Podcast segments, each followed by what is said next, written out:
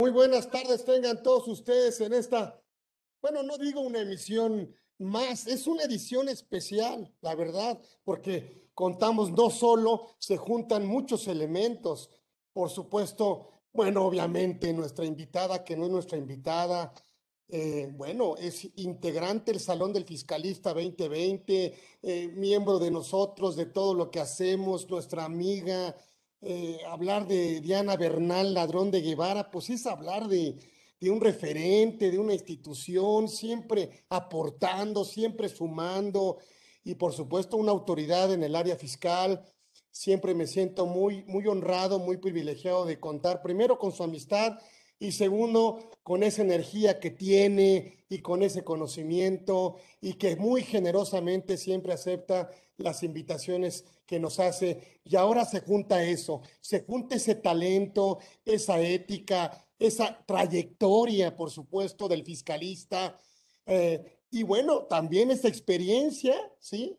En todo este ámbito fiscal, que junto con estos temas de la reforma, pues eh, no se nos ocurrió, es obligado invitarla y hacerle un espacio especial para contar, obviamente, con esta, pues con sus comentarios, qué opina de este tema, por qué no hacerlo antes de que el paquete se apruebe. Y pudiera hablar de Diana Bernal, pero bueno, pues sabemos que es licenciada en Derecho por la Universidad Iberoamericana, pues servidora pública de primer nivel en los tres poderes de la Unión durante los últimos tres décadas pero lo más importante, bueno, pues en el Poder Judicial fue juez de distrito y magistrada de circuito reelecta. Pues en el Poder Legislativo, diputada federal, ha ocupado prácticamente todas las posiciones.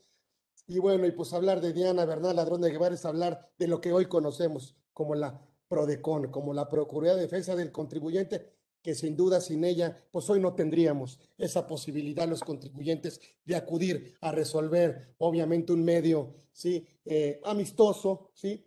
Y bueno, pues no, no le quito más su tiempo a mi querida amiga, con todo mi cariño, sabe que la quiero, la aprecio, la respeto y que nuestra organización se congratula en que forme parte del Salón del Fiscalista como galardonada 2020, como fiscalista de ese año, ¿sí?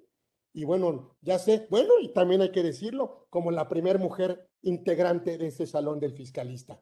Bienvenida, mi querida maestra, bueno, ya no te digo nada mejor. Diana Bernal Ladrón de Guevara está con nosotros en Conversando con Orfe, hoy lunes por una excepción. ¿Cuál es la excepción? Una edición especial. Por supuesto que es una edición especial. No podemos dejar pasar la reforma y no podemos dejar pasar a Diana Bernal Ladrón de Guevara. Amiga querida, Gracias, nuevamente, gracias, te aprecio, te quiero y bienvenida aquí, aquí a tu casa, aquí a Conversando con Orfe. No, muchas gracias a ti, Carlos, y al Instituto Orfe por la generosidad de darme este espacio para poder compartir con todos los que siempre escuchan estos conversatorios, pues algunos temas que se me hacen de relevancia de la reforma fiscal. Y desde luego, pues muy bienvenida, una efusiva bienvenida a todas y a todos los que nos hacen el honor de escucharnos, Carlos, porque fíjate que hay un programa ahorita top que está acaparando el rating y que es la comparecencia en la Comisión de Hacienda de varios de nuestros colegas, precisamente para exponer puntos finos que nos hemos comentado contigo, que a muchos profesionales del derecho fiscal, pues sí nos preocupan de esta reforma, digamos, entre comillas, light para 2022. Platícanos, platícanos. Obviamente tengo muchos temas que preguntarte, pero ah, voy a aprovechar que estás, pero pues sí, este, esta reforma como tal, pues este, a ver, platícanos, ¿cómo cumple, pues, cuáles son los objetivos y lo que se pretende lograr? Sí, claro, digo, eh, voy a ser muy breve porque esto ya lo, lo he platicado en varios foros y creo que nuestros escuchas lo tienen muy claro no hay aumentos de impuestos, no se suben las tasas, pero se le apuesta para cubrir una recaudación ambiciosa que sí va a crecer, aunque poco, pero sí va a crecer en términos reales. Se le apuesta fundamentalmente a dos factores, una cara bonita y una cara fea, serían las dos caras del dios Han. La cara bonita es que va a haber, según nos dice la iniciativa y nos repite y nos recuerda en todas las páginas de la exposición de motivos, una simplificación administrativa en varias obligaciones y regímenes a cargo del contribuyente. Y la cara fea de la reforma es pues que sigue desde la propia exposición de motivos, se advierte esta política que podríamos llamar, Carlos, en un afán constructivo proactiva, para no llamarla una política tributaria agresiva, de recaudación, en la cual pues nuestro servicio de administración tributaria cada día tiene más número de facultades. Eh, como yo comento, siempre se ha vuelto un Big Brother, se ha vuelto un gran hermano, que como en la novela de George Orwell nos vigila por todas partes y ahora tenemos que reportarle una serie incluso de obligaciones nuevas, como lo veremos, pero me gustaría, Carlos, comentar precisamente cómo en esta exposición de motivos, que la verdad es muy interesante, salen algunos eh, datos este, curiosos o relevantes, como por ejemplo, no sé si conozcas el ABC del SAT. Yo la verdad no lo conocía, así con esas palabras, ABC del SAT, y es el eje rector, dice el SAT, que estructura toda la política tributaria y la recaudación. Y este ABC del SAT es por la A, aumentar la eficiencia recaudatoria, por la B, bajar la evasión y la ilusión fiscal, y por la C, combatir la corrupción. Entonces, dentro de este contexto, la reforma fiscal en su exposición de motivos que se propone dice que se busca facilitar el cumplimiento voluntario, promover la formalización y aumentar la base de contribuyentes. Ya platicaremos brevemente porque ya hemos escuchado excelentes exposiciones como la del contador Romeo aquí en este conversatorio sobre el régimen de confianza, que digamos que es algo de las cerezas que trae esta reforma y que tratan de ocultar las espinas. También dicen que quieren disuadir conductas que erosionan la base recaudatoria. Ya oímos eh, la semana pasada al procurador fiscal de la federación, el licenciado Carlos Romero, diciendo que cualquier persona que quisiera simular eh, en esquemas que debieran ser prohibidos del outsourcing, contratando por honorarios ahora, eh, que automáticamente, pues prácticamente se le seguiría un proceso penal. O sea, hay mucho este tema, no lo digo solo por lo que él comentó, sino es una política general que yo creo que se ve dictada desde la presidencia de criminalizar al contribuyente, sobre todo al gran contribuyente, pero en realidad creo que en un momento dado con las nuevas restricciones que hay, por ejemplo, para cancelación del certificado de sello digital, que es como de veras, digo, iba a decir una, una grosería que no es propia de este foro, pero es como si te ataran los pies, si te quitan el certificado de sello digital, pues difícilmente un contribuyente, ya sea persona física o persona moral, se puede defender. Y la jefa del SAT dijo también algo muy interesante en su comparecencia de la semana pasada, que incluso Raquel Bonrostro ya ha repetido en varias entrevistas y que la verdad es un dato importante que no debemos dejar pasar. Ellos están calculando que hay un billón de pesos en evasión de impuestos, Carlos, imagínate, si la recaudación fiscal para el año que entra son casi, casi, no llega a 4 billones, la proyectada, un billón sería el 25% o más. O sea, ellos lo que quieren em, llevar a cabo es lograr una recaudación efectiva, ese es su objetivo. Eh, a veces sus vías no son muy ortodoxas o sustentables y con esto poder cubrir el, el proyectado ingreso tributario que trae la ley de ingresos de la federación. Y si te parece, Carlos, pues vamos tocando algunos temas específicos. Como ya han sido muy explicados, tal vez pudiéramos, si te parece bien y tú me planteas alguno, pues ir señalando la problemática que pueden presentar o, o cómo los vemos. ¿Qué te parece? Por favor, este concepto que me llama la atención, ¿cómo, cómo se le apatrida tributaria, ¿no? Apátrida. Apátrida sí, para que suene más feo, Carlos, para que suene más duro. eso, por eso tiene este esa como que quiero que me lo expliques. Esdrújula. Sí, la verdad, eh, yo confieso mi ignorancia, nunca había escuchado este término, eh, lo leí en la exposición de motivos, donde se justifica el que las personas físicas tengan la obligación no solamente de dar un aviso cuando cambian de residencia, sino incluso de comprobar el cambio de residencia fiscal. Lo deben hacer 15 días antes de que hagan su cambio de residencia y si se cambian a un régimen fiscal preferente o bien cambiándose a un país de baja jurisdicción, no exista un tratado amplio de intercambio de información tributaria y financiera, o sea, un paraíso fiscal. En ese caso, el SAT va a tener cinco años para revisarlos porque solo en cinco años va a poder surtir efectos el cambio de residencia. Y obviamente si no se avisa, pues podrá seguir siendo fiscalizado y se le podrán imponer multas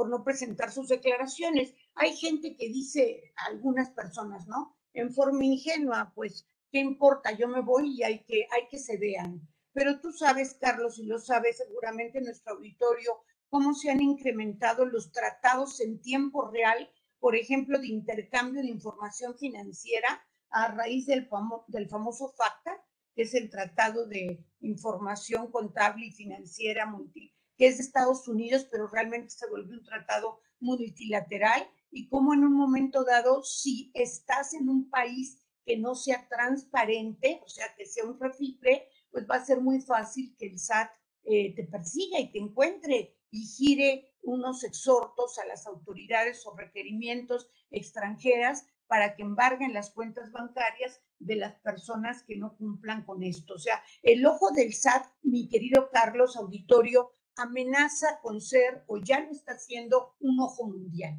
Y qué mejor ejemplo, Carlos, si me lo permites, que lo que se aprobó el pasado viernes 8 de octubre, en que ya se aprobó otra vez, ahora ya en el papel, no papel de trabajo, en el proyecto ya en lápiz y papel de la OSD o electrónico, como le queramos llamar, sobre lo que será el impuesto mínimo global. Pues están cumpliendo con el cronograma. Dijeron que en octubre iban a presentar ya eh, todas las tripas, por llamarle de alguna forma, del mínimo global. Así lo van a hacer. Ya lo hicieron y se supone que a fin de mes eh, los líderes del G20, donde participa México, van a firmar este acuerdo. Entonces, en cierta forma, estoy muy lírica hoy, pero me recuerda la novela de Carlos Fuentes que se llamaba No Fair, o sea, donde unos jóvenes perseguidos en la Edad Media no tenían a dónde escapar y finalmente decían, ¿a dónde escapamos? Y decían, no hay dónde. Pues yo creo que eso, eso tiene mucho que ver con la patria tributario.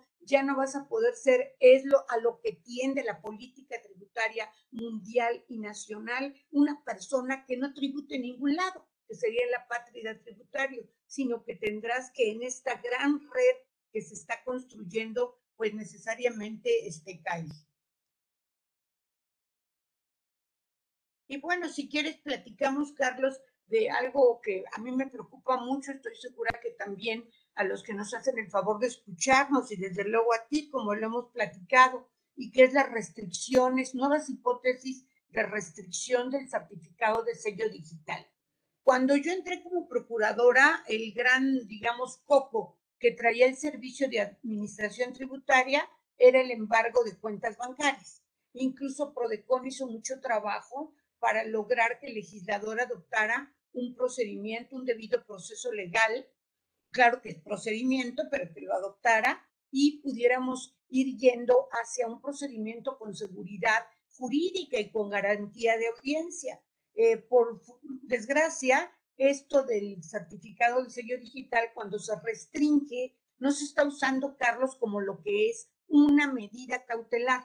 ¿Y para qué es una medida cautelar en el derecho? Pues para asegurar la causa, para traer a la persona, al individuo, al bien, puede ser a los hijos o hijas menores, asegurar, es una medida que busca asegurar la continuación del procedimiento. Y aquí realmente nuestras autoridades la están viendo, como desde hace muchos años, Talía, te digo que estoy muy inspirada, Talía decía que amor a la mexicana, aquí nuestras autoridades le están viendo esto como la sanción a la mexicana, porque prácticamente eh, por respirar el contribuyente le pueden cancelar el certificado de, de sello digital. Por ejemplo, cuando el contribuyente no permita el desarrollo adecuado del ejercicio de facultades de comprobación, pero parece que por esto se entiende no que te opongas a que te revisen, sino que en un momento dado no proporciones la información y documentos que te piden las autoridades. Pero ustedes saben que muchas veces te piden una serie de informes y documentos pues que no tienes, o bien te dan un plazo perentorio para presentarlos y no los tienes no porque sea tu omisión, sino porque con esto de la materialidad, pues prácticamente te piden y también pido perdón, pero que venga el Espíritu Santo en forma de paloma a decir he aquí la materialidad de las operaciones, ¿no? Entonces, eh, pues ya prácticamente por cualquier motivo se puede entender que no estás permitiendo el desarrollo normal de la visita. Y luego también esto que comentábamos en el chat que amablemente tienes en el Instituto Orfe, de que ahora bastará con no acudir al procedimiento del octavo párrafo del artículo 69b como EDO, como EDO, para que proceda la restricción del certificado de sello digital, porque lo que había antes es que acudieras y no acreditaras la materialidad. Para mí, según la exposición de motivos lo dice claramente, aquí va más allá. Carlos, querido, tú que conoces perfectamente de derechos fundamentales, esto viola la garantía de audiencia.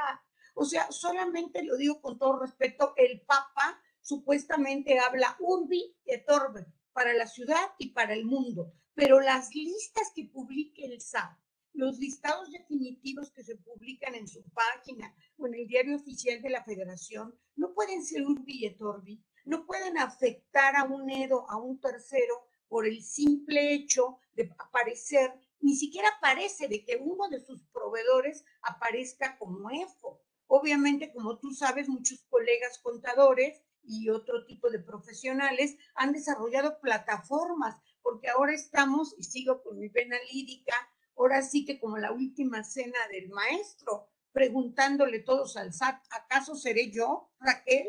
Entonces, no sabes en un momento dado si eres Edo.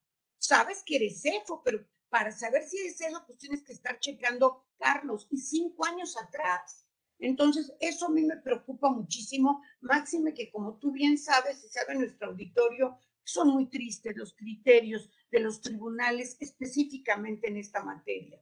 No te conceden una suspensión, ahora sí que piensan que así como antes decían que una orden de aprehensión y un vaso de agua no se le niega a nadie, ahora prácticamente piensan que una restricción de certificado de sello digital no se le niega a nadie. Y si bien, como tú sabes, hay un procedimiento aclaratorio ante el SAT, pues muchas veces el SAT está exagerando, sobreactuando en todo lo que requiere para poder rehabilitar el sello por esta teoría, que ahí me voy a Sartre, al gran existencialista, pues prácticamente de la nada. Nada existe para el SAT, no hay materialidad. ¿Qué te parece, Carlos? Sí, sí, sí. Este ambiente de, incertidumbre, de inseguridad, de duda, eh, en fin. Y bueno, pues aprovechando que estás hablando de, de esta, de lo que, pues, a ver, háblame del tema de simulación. Sí, qué barbaridad. Fíjate que la verdad ese tema me causa escosor. Te voy a comentar un poquito por qué. Yo hace muchos años fui diputada, Carlos, entre 2003 y 2006, y hubo dos intentos del entonces Ejecutivo Federal por introducir la simulación, además de la cláusula general antiabuso que se introdujo el año pasado, si mal no recuerdo. Y hubo estos intentos por introducir también en el 5A el que las autoridades fiscales en un procedimiento de auditoría pudieran declarar la simulación. Y muchos nos escandalizamos, muchos juristas, porque realmente, como tú sabes, pues el tribunal competente para declarar la simulación de un acto jurídico que por lo general tiene carácter de derecho privado, civil o mercantil, pues debe ser el tribunal competente. Sin embargo, como ahora pues tenemos esta mayoría, digamos, con el, digámoslo con el lugar común, esta mayoría aplastante de un partido en el Congreso, pues te introducen en un plumazo la simulación que podrá ser declarada eh, cuando ejerzan las facultades de comprobación del 42. Se introduce un nuevo artículo, ahora el 42b, que dice que en el ejercicio de las facultades de comprobación, pues podrán las autoridades estudiar y declarar o considerar que hay simulación del acto jurídico. Y para eso lo único que pide es que obviamente con la teoría del derecho, identificar el acto simulado y el realmente celebrado, cuantificar el beneficio fiscal obtenido, señalar los elementos de la simulación, incluyendo la intención de las partes. Esto es muy importante, Carlos, porque la simulación siempre es intencional.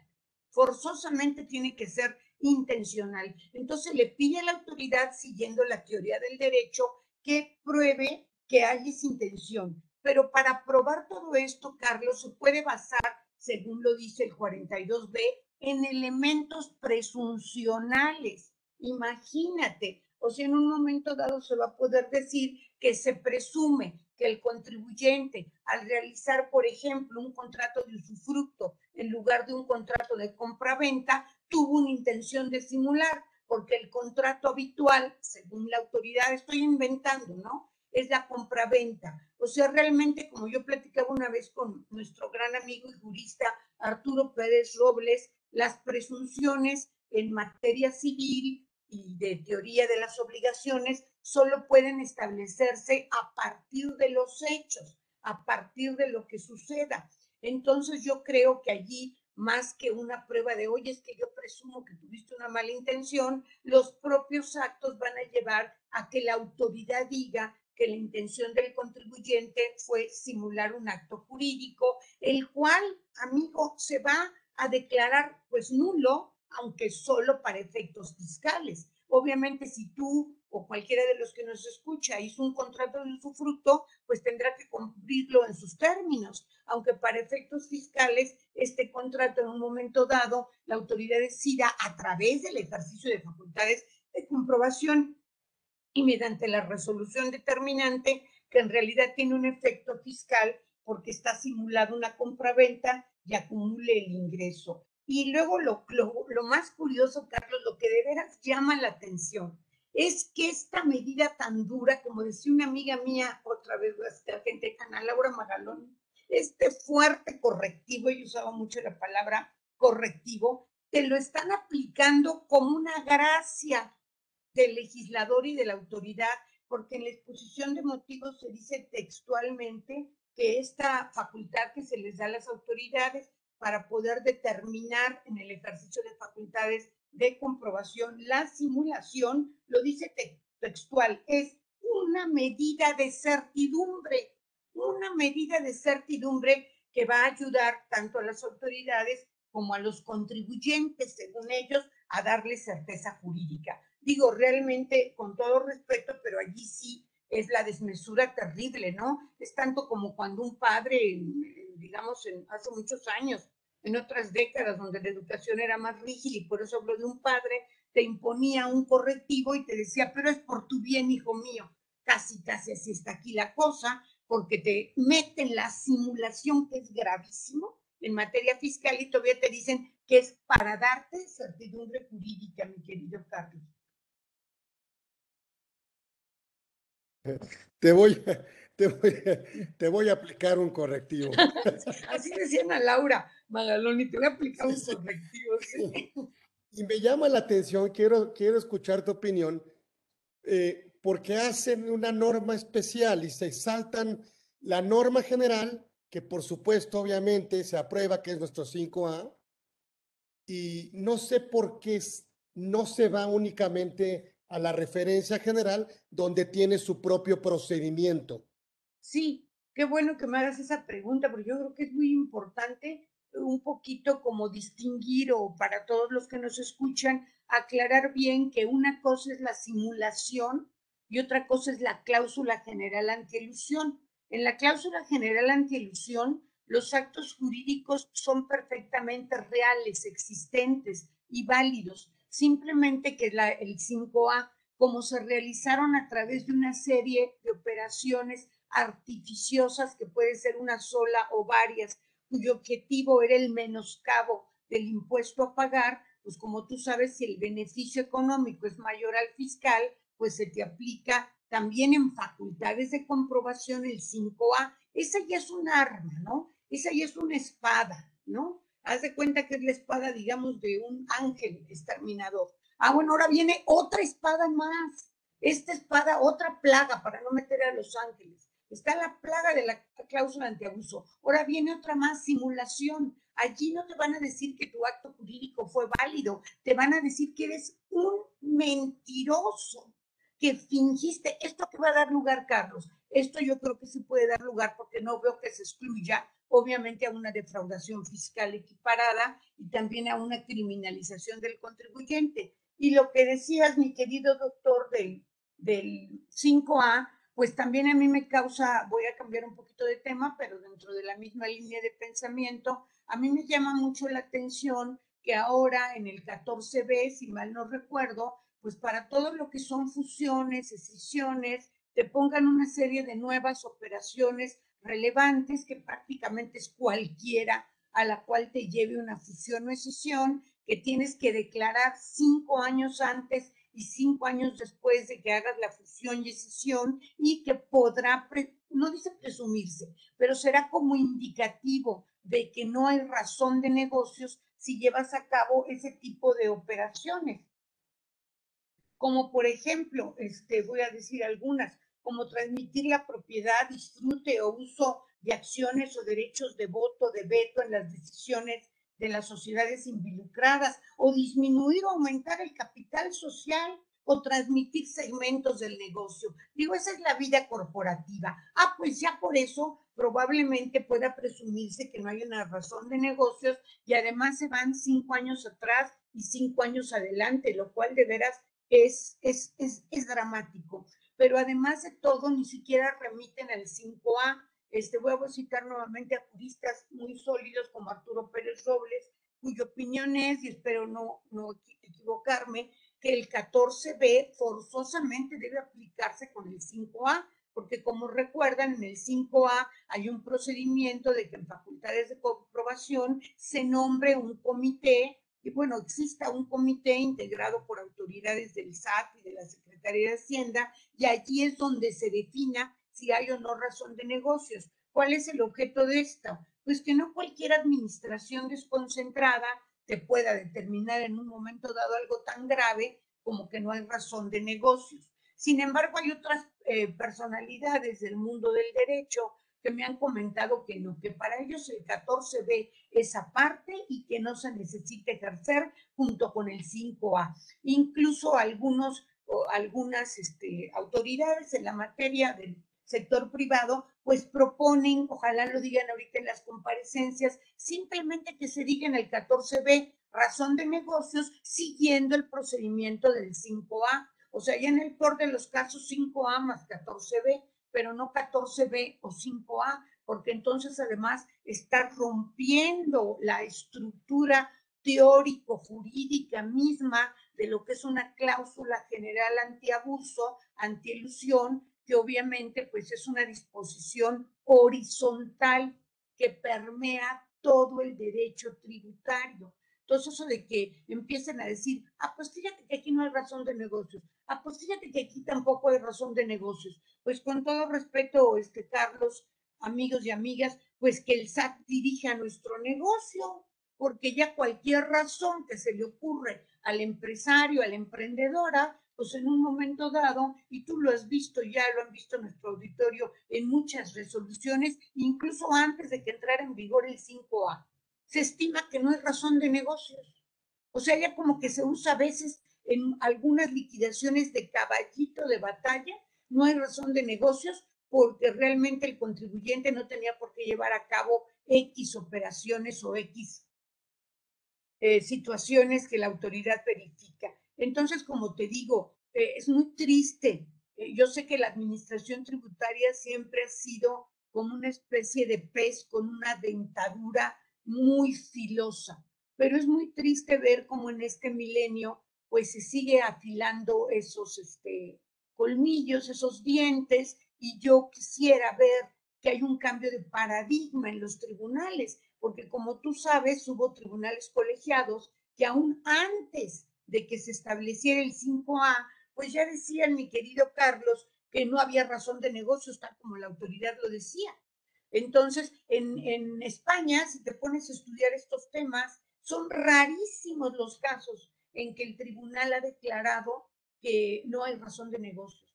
En cambio, aquí incluso la, la declararon antes de que se legislara. Imagínate. Me acordé de una anécdota que estábamos en una reunión con las autoridades y entonces les explicábamos cómo era el negocio y entonces la autoridad decía, ah, no, es que no hay razón de negocios. Ah, entonces no le entendiste. Claro. Y en todo caso, pues haz de cuenta que haces zapatos. Oye, pues vente tú a hacer los zapatos. Oye, ¿por qué estás usando ese, ese material tan fino para las tapas de los zapatos? Si puedes utilizar, y muchos contribuyentes utilizan un material de plástico, por decir. Oye, pues porque a mí me gusta dar un zapato, digo, no son muchos de zapatos, más que comprarlos, Carlos, es lo único que sé pero eh, eh, en realidad el empresario es el que sabe qué le apuesta a su producto. En Prodecon sí tuvimos casos donde le decían a los contribuyentes en acuerdos conclusivos que por qué habían utilizado un determinado insumo que tenía por decir un costo de 100 cuando podían haber utilizado un insumo que tenía un costo de 60.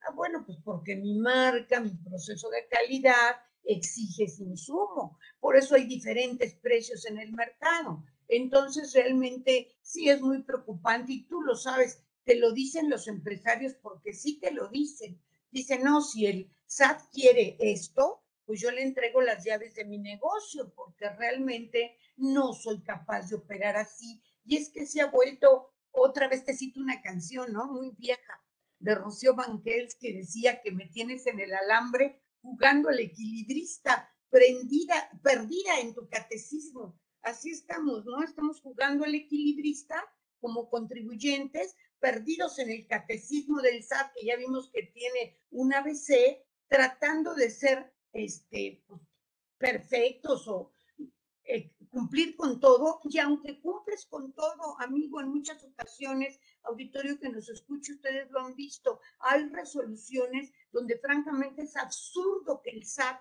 niegue la materialidad de las operaciones o simplemente para acordar una devolución o en revisiones del 22, para devoluciones, te están pidiendo una lista, bueno, de veras como de 35 cosas que quieren para que acredites la materialidad, ¿no? Tú lo sabes. Entonces, realmente esto, ¿qué, qué pasa? Esto aprieta más a los que sí están eh, cumpliendo. Esto aprieta más a los contribuyentes que están llevando a cabo sus obligaciones fiscales, porque los que están fuera del sistema o los que de plano, como vimos en los Pandora Papers, buscan jurisdicciones de baja tributación o como dijo el procurador fiscal y la jefa del SAT, son empresas fantasma, pues muchas veces esos, aunque los están ahora persiguiendo con mayor, digamos, em, interés, pero vemos que muchos francamente escapan porque ni siquiera están dentro del sistema, ¿no? Son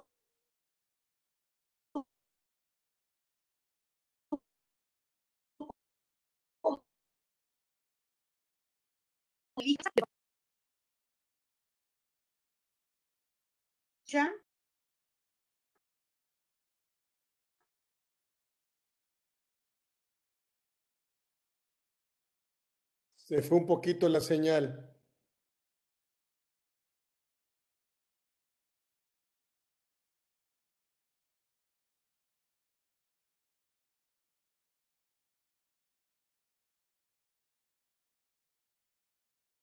Ay, sí, se fue la señal. Es que esta computadora yo creo que es muy, eh, simpatiza mucho con la administración ya te, Ya te escuchamos, ya te escuchamos. ¿Ya me escuchas? Sí, perdón. No ya, sé ya te escuchan bien. ¿Ya me escuchan bien? Sí, te escuchamos bien. Bueno, pues no, no sé en qué parte de mis lamentaciones me quedé, Carlos. pues bueno, pues es que sí te extrañamos en, en el tema de, de, de, pues de la imparcialidad, de la... De, eh, ahora, platícame qué le pasa al régimen de Maquila y qué novedades tenemos en precios de transferencia.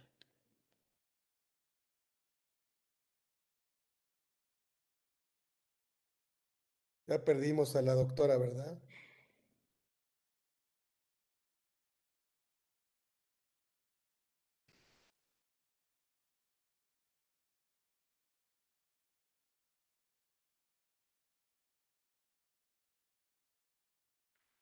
Ahí está Diana.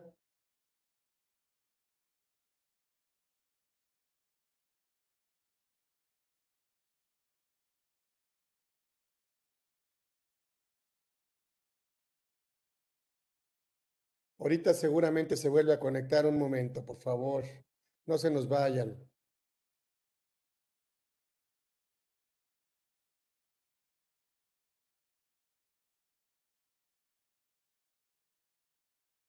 Ahorita seguramente lo va a resolver.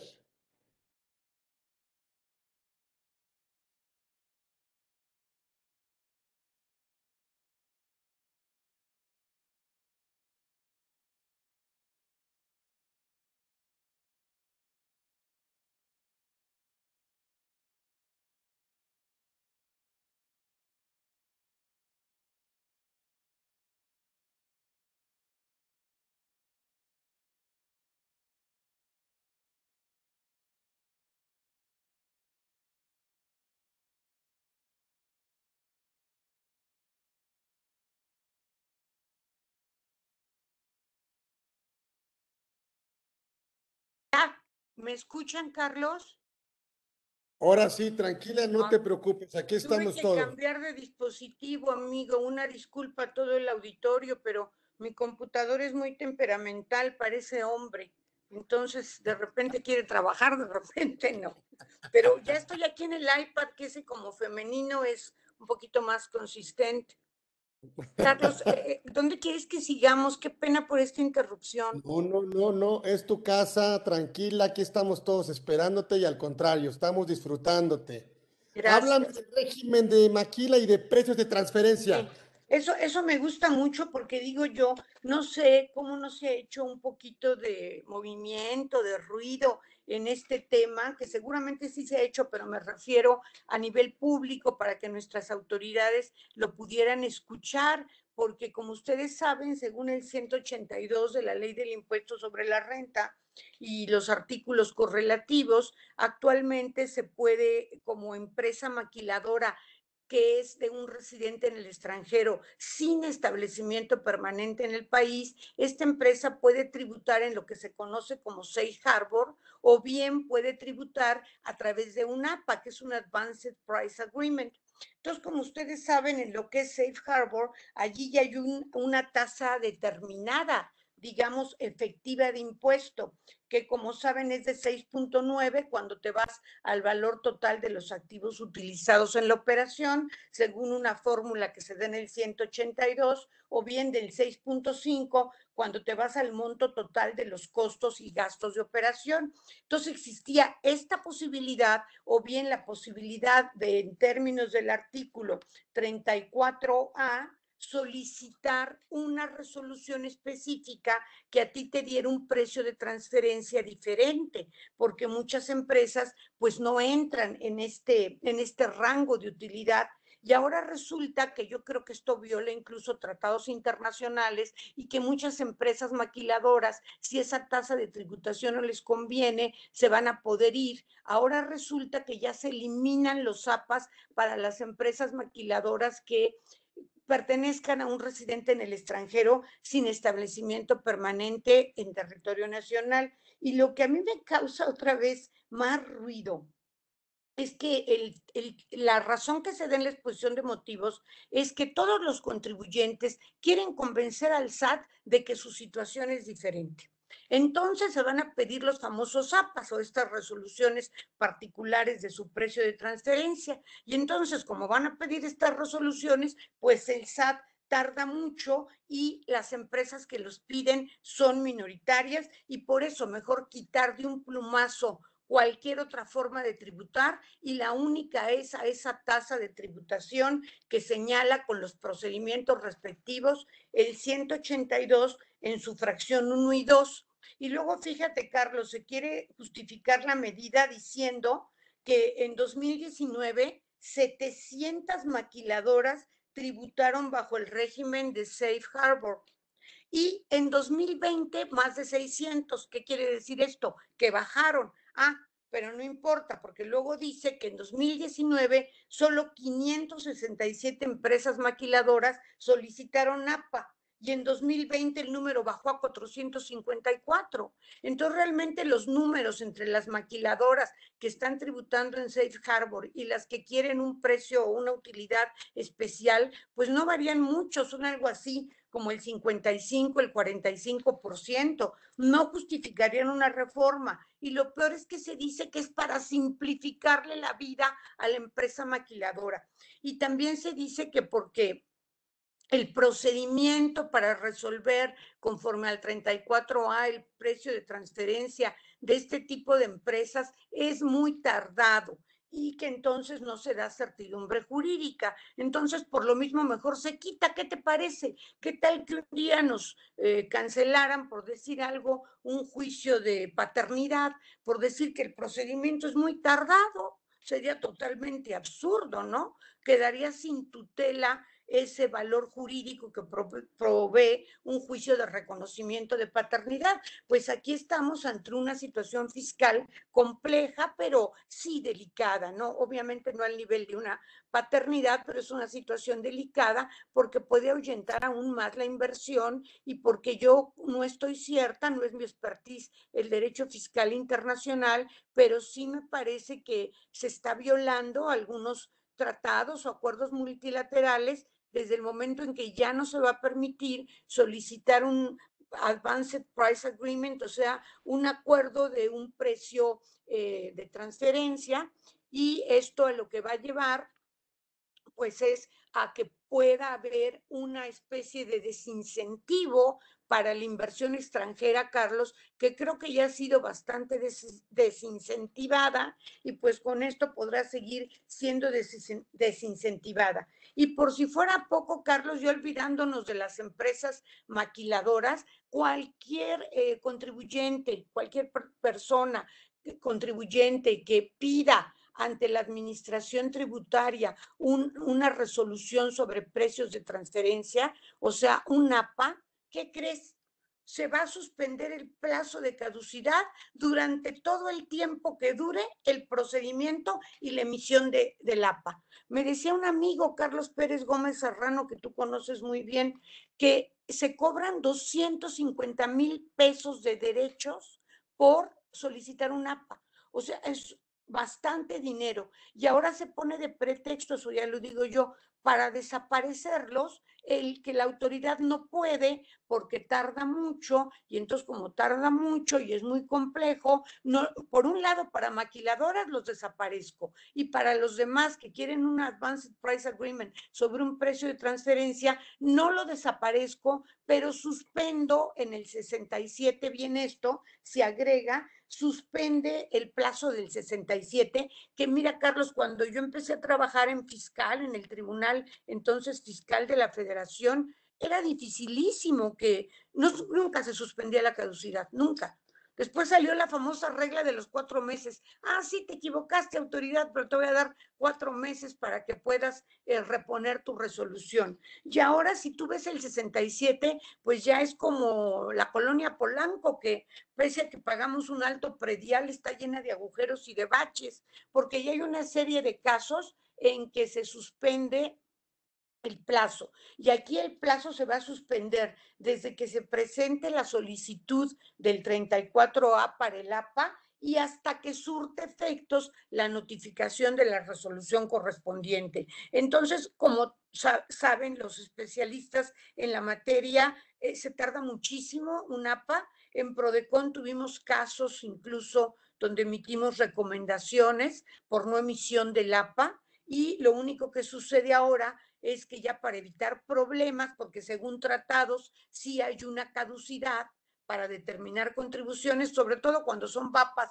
pero hay una caducidad, aquí ya mejor, pues, ¿para qué nos metemos en problemas? Simplemente decimos, pides una PA, pues no corre el plazo de caducidad. Entonces, eso también, todas estas cosas que he comentado, me parece que están dejando muy en entredicho cómo se está cumpliendo en nuestro país en la materia tributaria con la garantía de audiencia y el debido proceso legal, ¿no? Que cuando muchos y muchas de los que estamos presentes, me atrevo a decir que todos, porque eso es una base más allá de generaciones fundamental del derecho, cuando estudiamos derecho sabíamos que la garantía de audiencia y el debido proceso legal es una parte verdaderamente fundamental de cualquier sistema jurídico que se precie de tener los mínimos este, respetos por los derechos humanos de las personas, en este caso sean físicos o morales.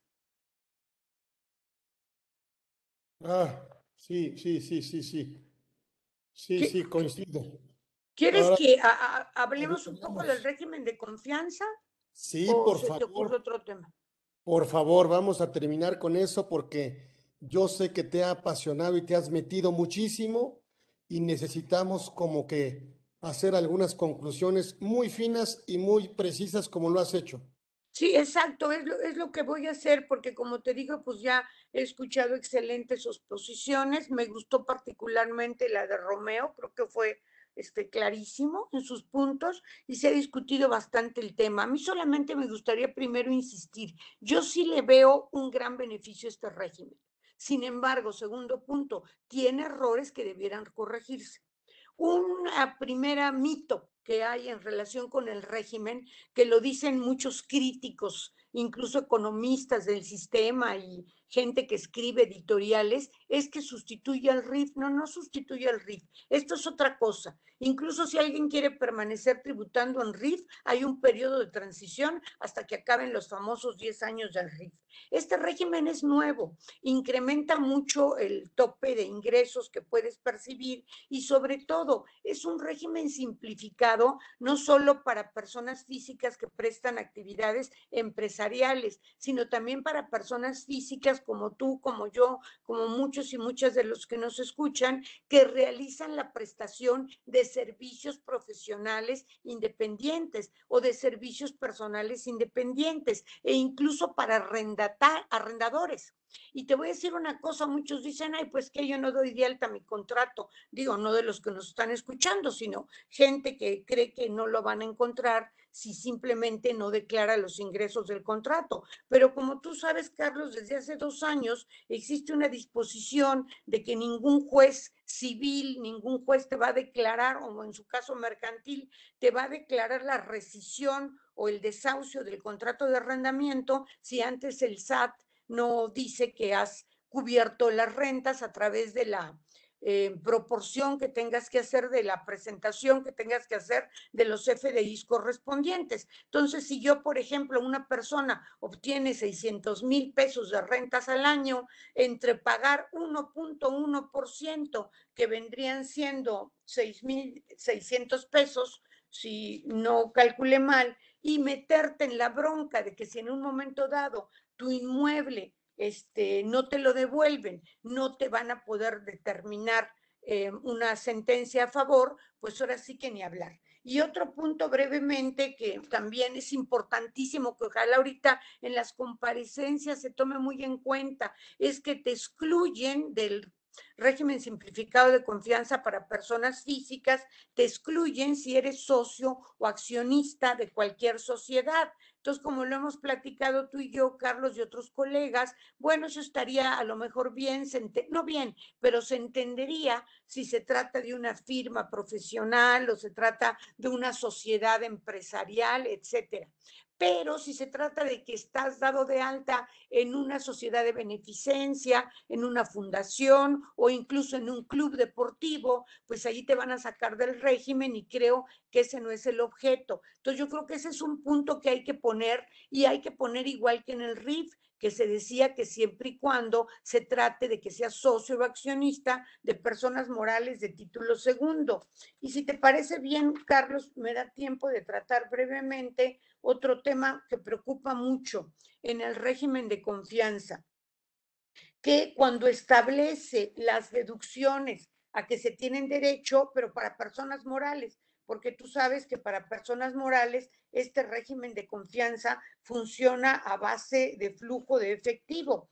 Sin embargo, cuando se ponen las deducciones que puede hacer el régimen de confianza de personas morales, no se pone la deducción de los anticipos a socios. Entonces, muchas de estas personas morales pues trabajan a través de anticipos a socios asimilados a salarios que se pagarán en una sociedad civil en su momento del remanente distribuible. Y esta deducción sí existe en el régimen general de personas morales, pero no lo vemos en el régimen de confianza. Entonces ahí tiene toda una discusión de si se podría reducir como costo, aunque hay contadores, tú eres un excelente experto en la materia, que dicen que sí, otros dicen que no, pero realmente desde el momento en que no aparece en el catálogo de deducciones de la norma que se introduce y sí sigue apareciendo estos anticipos asimilados a salarios, sí siguen apareciendo en el régimen general,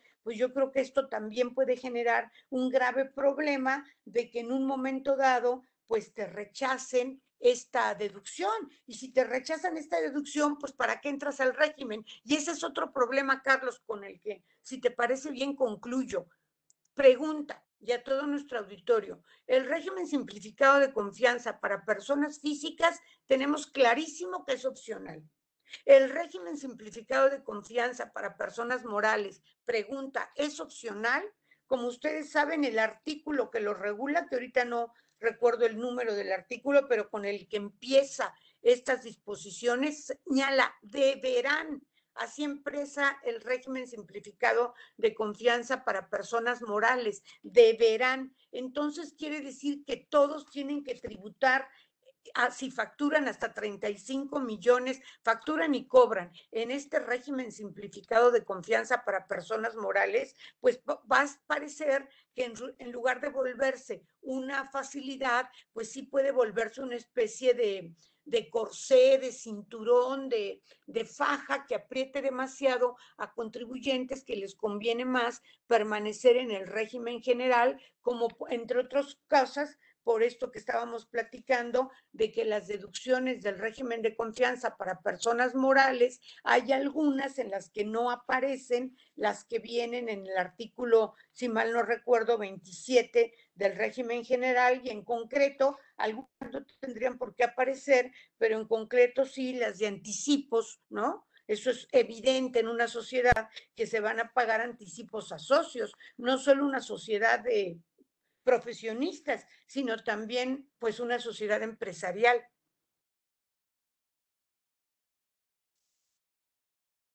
Y comentar, si tenemos un poquito de tiempo, pues que algo bonito del régimen de confianza para personas morales es la depreciación acelerada aunque en realidad ni es tan acelerada ¿eh? y no se va a, muchos temas. Por ejemplo, voy a poner ejemplos. Mobiliario y equipos de oficina sube del 10 al 25, esa está muy buena, ¿no? Equipos de cómputo y accesorios de 25 al 50, esa debería ser para todas las personas morales realmente. Y una eh, cosa que me parece muy mal es que el monto de la inversión que te puedes llevar en un año a depreciación acelerada es de 3 millones de pesos. Entonces, y como se dice en la iniciativa, de lo que se trata es de apoyar a las pequeñas y medianas empresas que facturan y cobran hasta 35 millones para que superen la crisis económica y sanitaria, ya que no se les dieron otros apoyos, pues deberían dejar que invirtieran todo lo que quisieran. ¿Por qué limitar a menos del 10% de lo que vas a facturar como persona moral en un año? ¿Qué te parece? Sí, esperemos que esto se corrija, si no prácticamente, pues enterraría la sociedad civil, prácticamente la, la están enterrando. Sí, exacto, la entierras, porque si además eh, tú crees que es opcional o hay colegas como mi buen amigo Alejandro Calderón que dice que se debe interpretar que es opcional porque es un estímulo. Pues sí, pero en el momento en que es el artículo 206 de la ley del impuesto sobre la renta que señala el régimen simplificado de confianza y que dice textualmente deberán, pues la verdad no dudo que alguna autoridad diga, no, es obligatorio que estuvieras en el simplificado de confianza y entonces, como tú dices, si no arreglan esto de los anticipos a socios, pues destruyen, incluso para empresariales, destruyen la mecánica misma de una sociedad donde muchas veces los socios trabajan en la sociedad, no como trabajadores, pero sí laboran, prestan sus servicios y obviamente tienen que recibir un emolumento que sea homologado eh, fiscalmente a un salario, pero que en realidad pues es un anticipo de la utilidad que vendrá. No, pues quedarían puras sociedades civiles arriba de 35 millones de pesos. ¿Cuántas? ¿Cuántas? Sí, por lo menos este, no, yo no, y muchos de los que estamos escuchando. Quedaremos unas grandes, grandes lo siento. Quedaremos muy pocos. Sí, exacto. Ahí los veremos desde arriba. Sí, solo tú, Carlos, solo tú. hazme, la buena. No, pues ojalá que, que esto se corrija. Siempre será un placer, siempre será un placer. Carlos, te quiero, te quiero pedir un favor.